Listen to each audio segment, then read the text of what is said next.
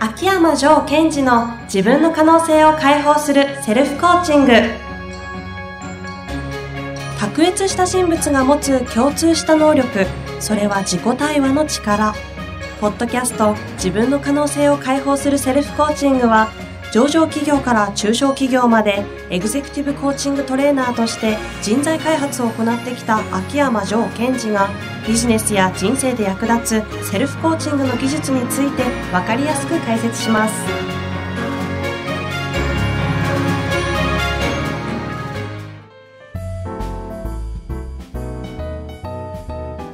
こんにちは、ナビゲーターの遠藤和樹です。秋山城賢治の自分の可能性を解放するセルフコーチング第13回。城さん、本日もよろしくお願いいたします。はい、よろしくお願いします。本日のタイトルはどんな感じでしょうか？はい、えー、社長さんの中で、こう、自分の話が下手なので、うまく伝えられないっていう方が結構多いんですよ。うーん。今日はそのことについてお話ししたいなと思ってます。うん。話下手で、うん。社長さんってみんな話うまいって思ってる人多そうな気がしたけど、そうでもないんですね。そうですね。その自分が話がうまいと自覚されてる方もいるし、なんか自分はこう、うまく伝えられない話が下手なんですっていう方も意外に多いですね。うんこの件を何どう、どうセルフコーチングのこのテーマで取り扱うんですか？そうですね。えっと、まず、えー、こういう方の場合、3つの思い込みがあるってことを最初にお伝えしていきたいなと思います。なんかコンサルチックですね。3つの思い込み。うん。はい。はい。えっと、まず1つ目はですね、えー、私は話が下手と思い込んでいるという思い込み。うん。なんか面白いと思いません？どうしたんですか？って私が聞くと、えー、なんか私は話が下手で困ってるんですよみたいな話になり、うん。えどういうことですか？って聞いていくじゃないですか。こうそうするとすごいこううまく説明してくれるんですよ。うん。私がいかに話が下手で、うん。え部下に思いが伝えられないんですってことをこううまく説明してくるんですね。うん話上手なわけですね。そうなんです。で、その話を聞いてると、そういう方の話聞くと私も非常にこう状況が思い浮かんだり、えつまり、えー、第一番目にそういう方が多いのは自分が話が下手だと思い込んじゃってえる。ー。だから、その、大切なことは、どうやらその本人にとってシチュエーション的に自分がうまく話せてないと感じる場面があるんだろうなっていうところに気づいていくべき。うん。これが一つ目の思い込み。うん、二つ目の思い込みっていうのは、こういう方が多いのはですね、自分の言いたいことがスムーズに言えたら伝わると思ってるんですよ。ど。うんうん。なんか流暢に滞りなく、こう気持ちよく喋れたら、そういうことができたら相手に伝わるって強く思ってるんですね。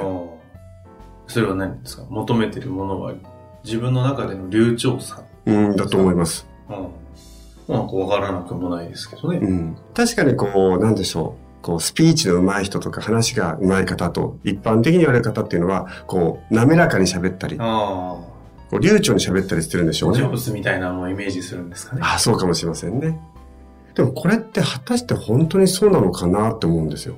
何、何が本当にそうなのかな？えつまり、スムーズにとか流暢に話ができるイコール相手に伝わるかどうかっていうことです。ああ。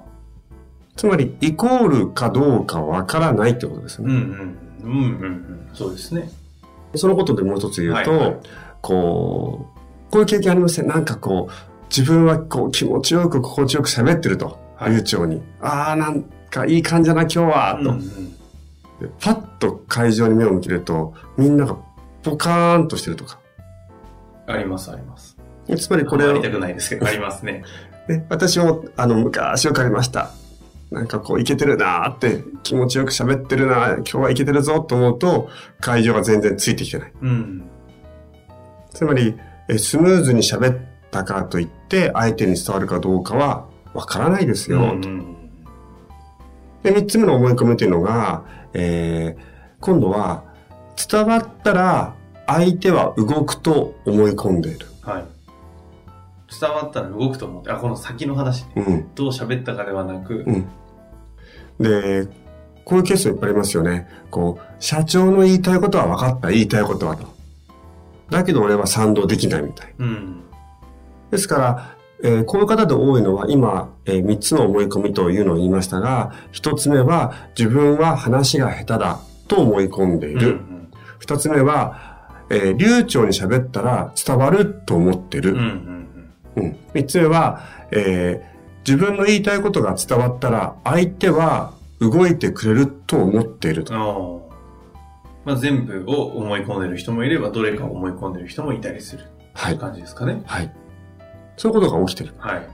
で、えーここで一番重要なこと何かわかります？わかんない。それを聞こうと思ってました、今。うんで、何なんでしょうかっていうね。ね。そうです。で、ここで、えー一番重要なことは、はいやはり、アウトカムなんですよ。ああ、出ましたね、アウトカム。はい。最近、あの、ポッドキャストを聞いたリスナーの方々に、ちょうどあの、フィードバックを直接伺う機会とかがありまして、アウトカムですねって言われると、なんかこう、もぞもぞするんですけどね。アウトカムですアウトカムですね。はい。えーアウトカムというのは、えー自分がその結果として欲しいもの、うん。シンプルに言うとね。うん。で、欲しいものだったり、その欲しいものを得た時の自分の感覚のことですよね。うん。つまり、うーん、その伝えるのが下手で困ってる方、その方は自分のアウトカムはどこにあるのかっていうことを見ていくことがとてもとても重要です。なんかちょっとだけ具体的なイイメージできるものってないですか、うんそれって。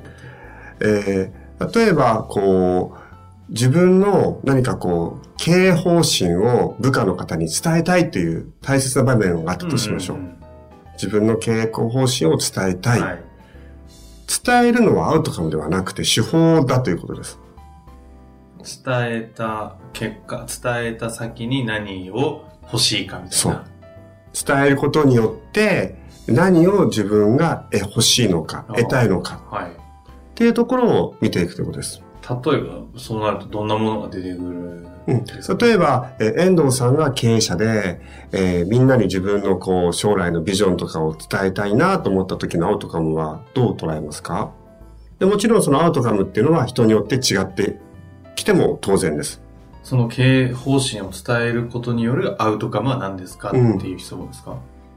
まあ、いろいろありそうですけど、例えば、なんだろう、その、あそれぞれが、社員個々がそのアウ、その経営方針に向かって自発的に働くとか、うんうん。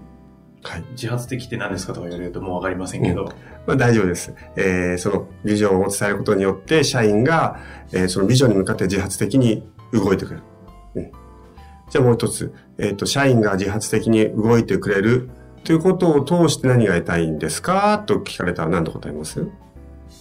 自分が掲げたそのビジョンというその世界観に向かってみんな社員たちがこう一緒、まあお客さんも含めてこう、うえ動いてるのを見てなんかこう快感みたいな。うん。はい。ビジョンに向かって、えー社員とお客さんが一緒になってそこに向かっていきたいなというのがアウトカム。うんそれがアウトカムですよね。だとすると欲しいものは、ビジョンを伝えるとか、えーうまく伝えるということは手法であって、うんそのことを通して、社員とお客さん一体となって、この自分が掲げているえービジョンの方にすみんなで進んでいきたいと。うんうん。それが欲しいことですよね。あそうですね。でそれが得れればいいわけですよ。別に下手に喋れてもそうなれば、うん。まあうまく喋ってやった方がなんかかっこいいんでそっちの方がいいなぐらいはあるかもしれませんけど。ですから、かっこよく喋ることでというのはアウトカムにするのはまたお話が別ですが、うん大切なことは何かというと、まあ今回、遠藤さんの例で言うと、えーその、アウトカムに対して、社員とお客さんが一丸となって進んでいくのが重要ならば、うんそれが得れればいいんです。うん。だとすると、えー例えばよく聞くじゃないですか。なんかこう、社長の話は、喋りは下手なんだけど、思いは感じました。うん。とか。でいいってことですか？その、その社長がそのアウトカムで達成できてるんであれば。そう。もっと言うとですね、下手でもいいわけですね。もっと二つ目。えー社長の言ってることはよくわからんと。うんなんか頭では理解できないけど、うん。よくありますね、そういうのって。なんかそっち側に俺も行きたいなとか、うん。手伝いたいなとか、それでもいいわけです。うん。そうなってくると、重要なことは、そのアウトカムなので、そのアウトカムを達成するために、その何か伝えるシーンをどう扱いたい、扱いたいかということが明確になってくるんですね。うんうんうん。そうすると、今回の口下手で部下にうまく伝えられないというこのお悩みも、うん要はアウトカムでしょっていうところですか？ちょっとそうです今ね。あの、すごいね、わざとらしく極端にちょっとまとめてしまいましたけど、はい。他にこう、な、とは言っても3つの思い込みがあるって話は、これどう捉えていけばいいんですか？その、話すのが下手と思い込んでると、まあ、なんかいくつかあったじゃないですか。うんうん。それ自体は、それはそれでアウトカム次第でそれを、その思い込みがどう機能してるか次第なんで、別にそんな思い込みは、アウトカムが達成するならどうでもいいでしょっていううん風にも聞こえてしまったんですけど、そうですね。はい。えーその、その3つの思い込みはどうでもいいでしょう。それより重要なことはアウトカムですと。あなたがその伝えることを通して何をしたいのか。うんうん。でそのことさえ握りしめてれば、えっ、と、伝えるのがうまい、話すのがうまい下手っていうのは、まあ、どっちでもよくなりますよと。ああ、まあそうですよで、ね。どっちでもよくなりますよってなってくると、やはりこう、人前で話すときの、もしかすると緊張度合いが減るかもしれません。ああ。で、ここで実は重要なことが一つ隠されていて、えーこの方はですね、実は、えーむしろ、えー伝えるのが下手というよりも、相手のことを受け取るのが下手なのかもしれないんですよ。うん。どういうことですか？えーつまり、えー自分がこのことを伝えたい、伝えたい、伝えたいっていう方ばかり意識してしまって、伝えることばかり目を向けて、相手がこれをどう受け取ってくれたら嬉しいかとか、どうやったら相手が受け取れるかってことに意識を向けてないんですね。それは、ジョーさんの言葉を借りるんであれば、相手のアウトカムを無視してるみたいな。その通りです。ですから、話し下手だと思い込んでる人とか、なんか自分の思いが伝わらないんだよねっていう人は一度チェックしてほしいのは、伝えるのが下手というよりも、ちょっと厳しく言うと、相手のことが、を受け取るのが下手なのかもしれません。なるほど。で相手のアウトカムに意識を向けていないとか。相手のアウトカムの意識の向け方ってちょっと今度別の機会に教えていただきたいですね。あーうんなんか相手のアウトカムなんてわかんないでしょっていう気がしちゃったので、うん。ちょっとそこはどっかの機会になんか多分あると思いますんで、はい。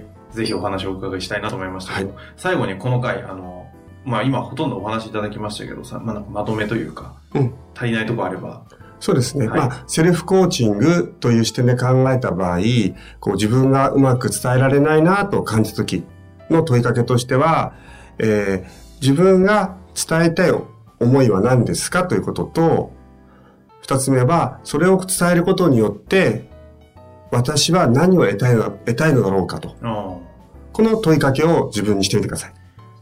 アウトカムチェック。はい。アウトカムチェック。アウトカムチェックをすると、次のまた行動というか、なまあ、新しい一歩というかね、こんな違うものが見えてくるでしょ。そうですね。そうすると、こう、やり方、伝えるっていうのはやり方ですから、やり方にとらわれなくなってきます。ああ、囚われるね。はい。ちょっとこのあたりもいろいろありそうなので、またちょっと別の機会にお話して聞きたいと思いますが、まあ、あの、うまく伝えられないと思っている方は、一度アウトカムのチェックをしていただけると面白いかなと思います。はい。本日もありがとうございました。はい。ありがとうございました。